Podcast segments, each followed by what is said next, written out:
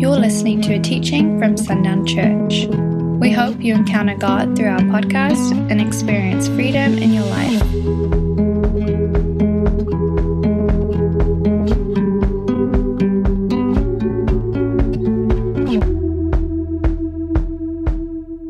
We're going to start in verse 1 of Isaiah 30. Last week we talked, we've spoken about this word, this absorption of Christ who lives in me, he being the vine, the branch, the fruit, and the leaves, not being a member connected to him, but being one that has been absorbed and consumed by him. And recognizing that word abide means to remain in. That doesn't mean to be connected to, it means to remain in, to be absorbed by.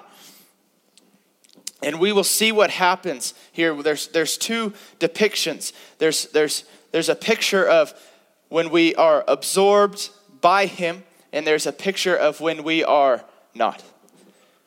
And in verse 1 it says, "Ah, stubborn children, declares the Lord, who carry out a plan but not mine, and who make an alliance but not of my spirit, that they may add sin to sin.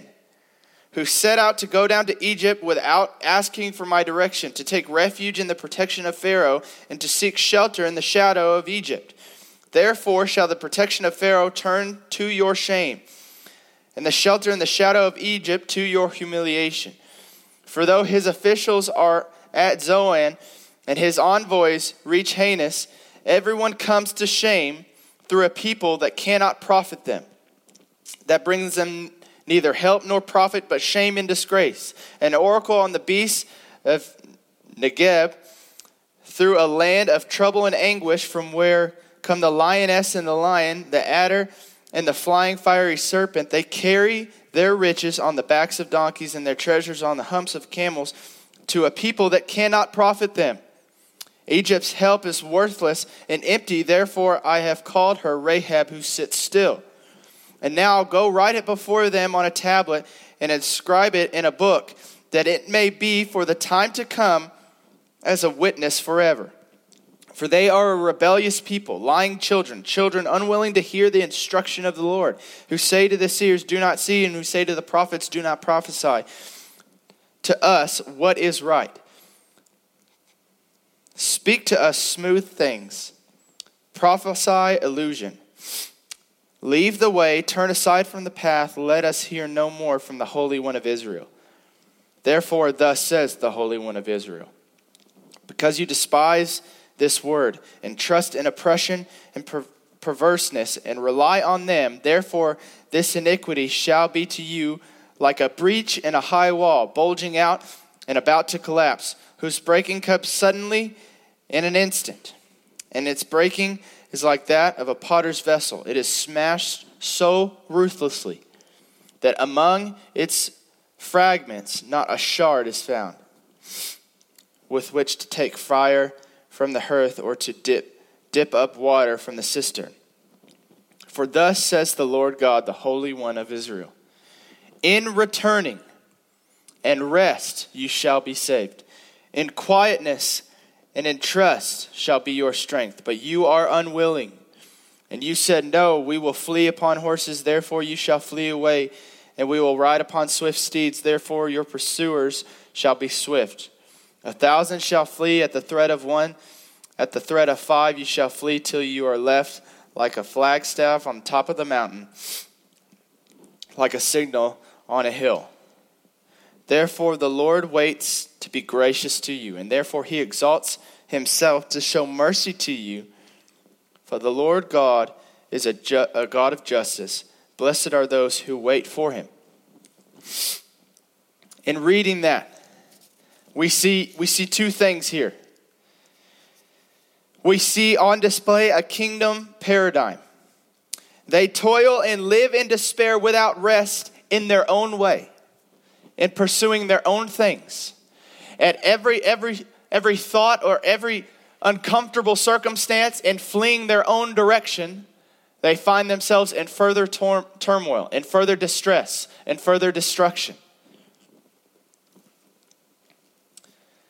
But in verse 15, in the returning is their rest. In quietness and trust is their strength. That's the kingdom paradigm.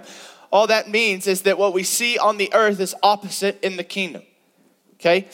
And in order to be strong, must be quiet and trust, not in your own ability. Trust that God is true. And then you will find strength. Right? In the world, you find strength in and of yourself. You want to be strong? Be strong. Choose to be strong, right? It's like saying, just have faith in a moment of difficult circumstance. That's not how that works. You cannot create faith in and of yourself. If you could, you would have been the one that had saved yourself. But it is by a gift of faith that God gave to man that no one should boast, not his doing, but God's work alone, that we find salvation in him, right? So these are these kingdom paradigms. And in this moment, we see this. And we see very clearly a world that is, it's like that flag on top of the mountain. It's just blowing all over the place. It's like the waves in the sea that are tossed to and fro by the wind. And we see, unfortunately, the church moving the same. Last week, we asked this question, who is influencing who? Is the world influencing the church, or is the church influencing the world? And we know that the Lord is bringing that back to reality, that the church would be restored. He's in the business of that. A lot of people right now are hoping and putting their faith, making an alliance, but not of his spirit, making an alliance of government, making an alliance of medicine, making an alliance of COVID is real, COVID is not real, whatever, but not of his spirit. Putting faith and trust in people to restore things and not God to restore things. Putting faith and trust that a certain thing that happens in the government is going to make everything better or make everything worse. God is not in the business of working with government. God is in the business of the church. If we want to see people stop fleeing in fear, the church must first stop fleeing in fear. If we want to see a world restored, if we want to see a world that finds rest. There is a world out there that is desperate to find rest. There is a world that is weary. But who are they to look to when the children of God are just as weary? They are to find rest in what we find rest in. Don't turn there, just listen real quick. John 14, 26. But the Helper, the Holy Spirit, whom the Father will send in my name, he will teach you all things and bring to your remembrance all that I have said to you. He is not called the Helper because he is meant to make things harder, but to help us into our created purpose. There's this common phrase, love what you do and you'll never work a day in your life. If you know who you are, and where you belong, the same applies. If you have identity and purpose, there will never be a weary day. Never be a weary day because of identity and purpose. So in verse 15, in returning where? Turn with me to Exodus 33.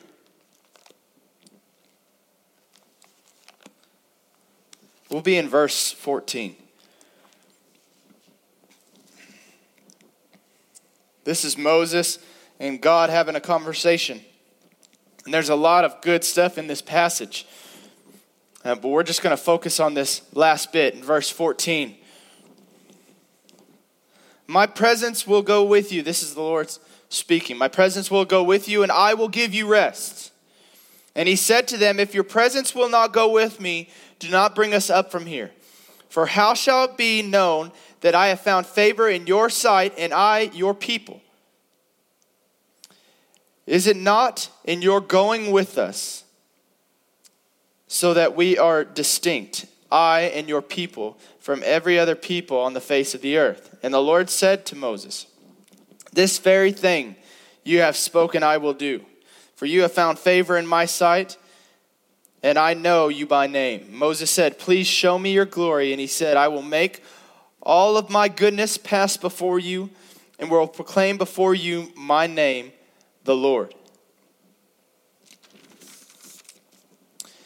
In his presence, there is rest. In his presence, there is rest. What is the key to finding rest? What is the key to the people of God not growing weary? It's remaining in the presence of God. But the thing is he says right here in this passage, my presence goes with you. And building on top of last week, recognizing that it's not about connection, not connecting these branches into the vine, but it's about absorption, being absorbed by Christ, who is the vine, who is the branches, who is the fruit, who is the leaves, being absorbed by him. When it says his presence goes with you, and we've talked about this, I've heard this talked about, I've heard it used as a word of encouragement. His presence goes with you. He's omnipresent, he's everywhere, of course it does. But the difference is being absorbed by his presence, being consumed by his presence. Of course, his presence is where you are going, but are you engaged with his presence? Look at what Moses needed to do. Because in this moment with Moses, right before that, in verses 12, the Lord said, I'm not going with you because I will destroy you. The Lord's kind of fed up with them already. And he doesn't want to go with them because I will destroy him. And Moses says, but you have said that I am yours, and that we are your people. How will you not go with us?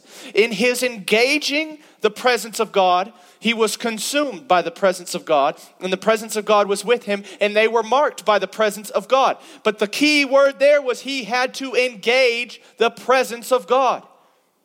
The children of God have to constantly be found engaging the presence of God if they desire to not grow weary. If the desire to walk in purpose, in perfect obedience with the Father, we must be found engaging. Just saying his presence goes with you means nothing if we do not engage him. And in our engaging, there is rest. Again, I'll just read this on my own. It'll be on the screen. First Corinthians 3, 9. For we are God's fellow workers. You are God's field, God's building. So this morning I want us to co-labor, because here's the other kingdom paradigm. If we want to find rest in the world, what do you need to do? Most of the time you need, I just need to get away, right? We see that often portrayed in the family dynamic, dealing with kids. A parent just needs to get away from the kids and get out of the house and find rest and be on their own for a second, be in their own thoughts and just get to sleep or just sit there and do nothing. That's not what it is in the kingdom. We are members one of another, meant to be absorbed by the presence of God, not just connected to it. And we are also his co-laborers. In the world, you find rest by stopping. In the kingdom, you find rest by co-laboring. Finding yourself in the will of God for your life is to be working alongside him. Do you hear that? We are meant to be those found co-laboring, and there again is another layer to the mystery. How can they be continually moving but never growing weary? Never growing weary. We are meant to move as the Lord gives us utterance, but the Lord is not in the business of sitting still. I was telling this to the worship team this morning.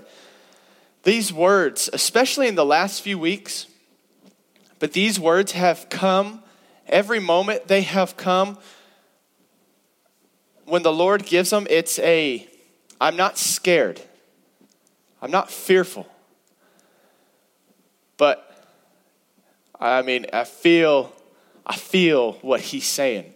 And there's a very, very large seriousness to it. It's like when your dad sits you down, just has a very serious conversation. It's like, I'm not in trouble, but I don't know that I'm very comfortable with what we're talking about right now. And the seriousness of the tone. We all know that. Moms normally just have a look. They don't have a tone. They have a look when you know things just got real serious. And dad has a tone where that bass just comes in and you're like, oh, takes your breath away a little bit. But that's how the Lord has been with these words, especially in the last 4 weeks. And remember, he told us He told us a long time ago. I want you to remember this word. It was from a long time ago, several years ago, when the Lord spoke to Jay and Jay released it over us that the Lord was done dealing gently with us. I feel that with these words he releases. He is done dealing gently with the people of God. We will be the people of God or we will be run over by what he's doing. And the thing is what is coming, these words must be received. But the thing is right now what the Lord was telling me this week is I'm not going to teach my people about rest again. I'm going to release this word. If they hear it and receive it, they hear it and they receive it. If they don't, they don't. And we're moving on. And that caused me to just stop for a second. That's very serious. Because also look at why does he need us to understand with such urgency where we find rest? Does it sound like things are going to get easier? Does it sound like we are going to just one day turn the corner and it's just going to be like, oh, look, butterflies and roses again. There's no more gray. And nothing, you can't talk to anybody right now. You can't turn on any news source. You can't look on anything online. You can't have a conversation with anybody where they're not dealing with something incredibly difficult. Or at least know somebody that's dealing with something incredibly difficult. The Lord is not dealing gently with his people anymore because there's no more time for it. There's such urgency that we would understand it. And there is so much that he has for us. We must be found co-laboring with him. And the encouraging thing is we will find rest in that place. So this morning, I want us to co-labor. You know, the Lord has said this for a while to me, and I've mentioned it in here.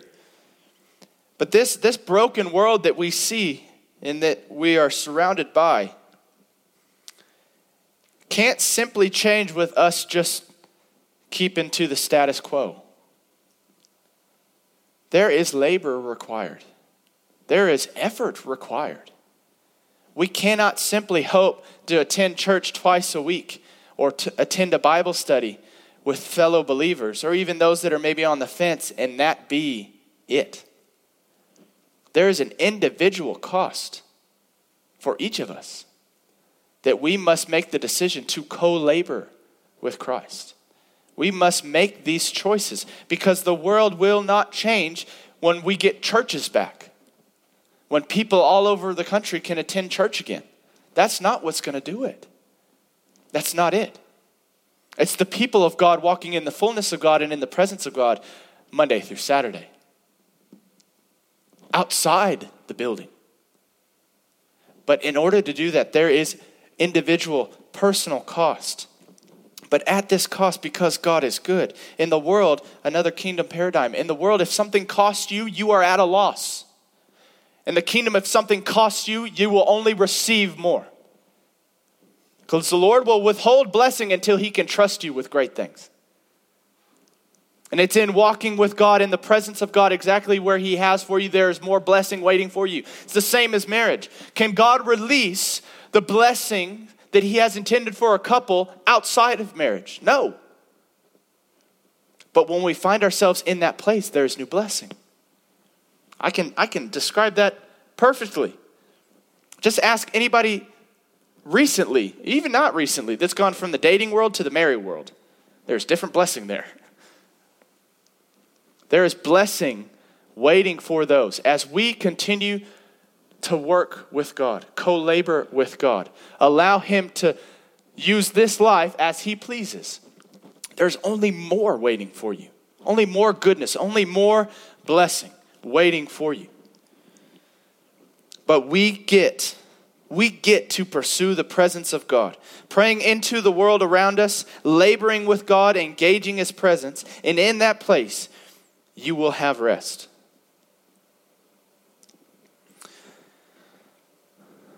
So much of this conversation, the Lord has had this desire for us to this has been a conversation we've had for several years in this church of remaining in the river, remaining in the presence of God, living life in the river, living life in the overflow, being this fountain. And it's funny because Jay had this word fountain as he was coming in. And as I was coming in, not having talked about that, what I had was the vision that Jose, our guy that we kind of, our ambassador of Mexico missions, I guess is his official title I've just given him. He came and spoke several years ago of a vision that the Lord gave him of this church. And we were standing surrounding this glorious fountain. And what we were doing, we were taking cups and we were passing. We were introducing the fountain and the miraculous nature of this water, this fountain, this presence of God. We were distributing it to all these people. He said there were people as far as the eye could see that were receiving this water, being handed this water, being distributed this water. We are meant to co-labor. And as we co-labor, we remain in the presence of God. And as we remain in the presence of God, as we remain in the fountain, not only do we get to introduce others around us to the fountain, but we get to find rest in that place as well. And we are a people, I know it, that need rest. Rest is waiting for us. As Jay comes up, he's going to start playing, and we're going to take up this offering for the Hill family. But before that, I want to read this scripture over you. Because today I want us, and I've said this in the weeks leading up to the new year, that we would have a message, but so much of the Sundays are being focused around worship. Not that we would just sing songs, but that we would engage with the presence of God, interceding as a people for our community, for our families, for the world around us, that we would engage with the presence of God. And so this morning, we're going to spend time in worship, but I want us to spend time in worship first, engaging the presence of God for yourself, that you would find yourself settled into a place of rest, consumed by God, absorbed into Him, that is no longer I who live, but Christ in me. And then begin to pray, begin to intercede for the world around us. Begin to intercede for these families, these two families we've talked about that are hurting desperately, that they would know the comforting presence of God. Because in a place of rest, you will also find comfort. So in the presence of God, not only is there rest, but there is comfort. There is peace. There is joy. Despite circumstances, the fruit of God still remains in the presence of God. And as I was studying yesterday and the Lord brought me to this passage, or Friday, I remember I remember reading it and just physically holding this word to my heart after I read it. It was so dear to me, so beautiful a word that he was so clearly saying, I am speaking over my people this morning. I'm speaking over the city of Sundown, over West Texas and Levelland and Lubbock. I'm speaking this. But first, he's speaking it over you, so receive it this morning. Receive this truth this morning. God is our refuge and strength, a very present help in trouble. Therefore, we will not fear, though the earth gives way, though the mountains be moved into the heart of the sea, though its waters roar and foam, though the mountains tremble at its swelling. There is a river whose streams make glad the city of God, the holy habitation of the Most High. God is in the midst of her. She shall not be moved. God will help her when morning dawns. The nations rage, the kingdoms totter. He utters his voice, the earth melts. The Lord of hosts is with us. The God of Jacob is our fortress. Come, behold the works of the Lord, how he has brought desolations on the earth. He makes wars cease to the end of the earth. He breaks the bow and shatters the spear. He burns the chariots with fire. Be still and know that I am God. I will be exalted among the nations. I will be exalted in the earth. The Lord of hosts is with you. The God of Jacob is our fortress. If we believe these words, how can we not find ourselves completely and totally always at rest? If you believe these words, where in these words is your defeat? Where in these words are you overwhelmed by the world around you? There's no trace of it. In these words, we find rest, because the truth of him who spoke them over us, who spoke them all these years ago to the writer of this psalm, all these years ago, he spoke them knowing the moment we would find ourselves in today, when he would release this word again. When he would say, speak this over my people again. A word I have spoken over my people for years and years and years. Speak it over my people in Sundown, Texas this morning. He knew it when he spoke it and put it on the psalmist's heart all those years ago. He knew you would hear it today. Let's find rest in that. I'm going to ask, Chris, will you bring two of those plates up here? And I'm going to have Shorty, will you help with this? We're just going to pass the plate. And we're going to do this for several weeks. Well, not several weeks. We got 2 more weeks left.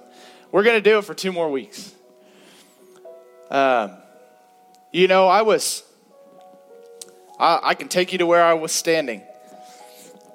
When Logan approached me and began to articulate dreams that he had for Sundown that were in my heart that I hadn't spoken to anybody. Also dreams that we had talked about as a board, that we had talked about as a staff, that we had talked about as a church congregation. Dreams, things that we wanted to see. And he began to speak those things to me. And I remember for the first time, and this was the first time I thought, oh man, we as a church don't have to do this alone. There are people that the Lord has created this desire for, and they don't even come to church here. And I began to see how the Lord was destroying what the church was in my mind. But that it would catch so many more than gathered in this building. And he was the first, that man.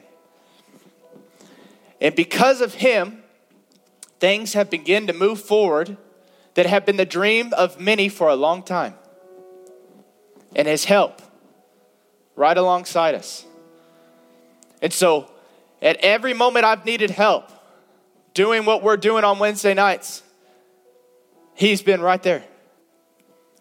And so we will find ourselves right next to him when he needs ours. To you online, if you would like to give to Logan and the Hill family in this time, come see Rhonda. Send her a text. Send her an IOU, whatever it is. But we will bless this family, and this family will know that this church is with them, that this house stands with them, that this house loves them. We will be kindness to them. And so I'm going to have them pass this out as I pray over this. You guys just begin to pass this out. If you want to give, I know we weren't prepared for this, just write an IOU or get with Rhonda. She's here today, conveniently enough. Lord, we thank you. We thank you that we operate not just in a local body, but a global one. I thank you that you do more than we could ever see or comprehend, but yet you still choose to use us each and every day. Use us now. Lord, I pray this morning that you would find us resting in your presence. But Lord, I pray that after this morning, when we leave and are dismissed, that we would not leave that place of rest, because that place of rest is found in the heart of God, the presence of God. So I pray that we would be a people that never leave the presence of God, that we would not grow weary, that we would continue to co-labor alongside of you, God's fellow workers. I pray that we would work alongside you. And in that place we would find rest. In that place we would find comfort. In that place we would find joy and peace and hope. And I pray that we would be those standing at the fountain of God, distributing this water, this healing water, introducing people to the river that flows from your throne.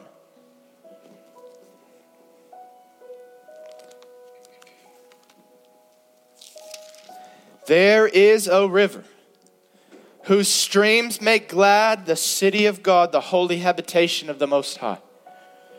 Let that river flow through Sundown, Texas, God. Let that river flow through Lubbock, through Levelland, through Ropes, through West Texas. Let it flow. And let us, your people, always find ourselves in its midst, praising your name, consumed and absorbed by your presence, never growing weary. I pray this morning that as we worship, we would be those that receive this word and walk in it each and every day from here on out, that we would be those that walk in this word of God. You are good, you are worthy of all the praise that we can give. I pray this morning that you would be blessed as your children rest in you. In Jesus' name. Thanks for listening to this message. For more resources, visit sundownchurch.com.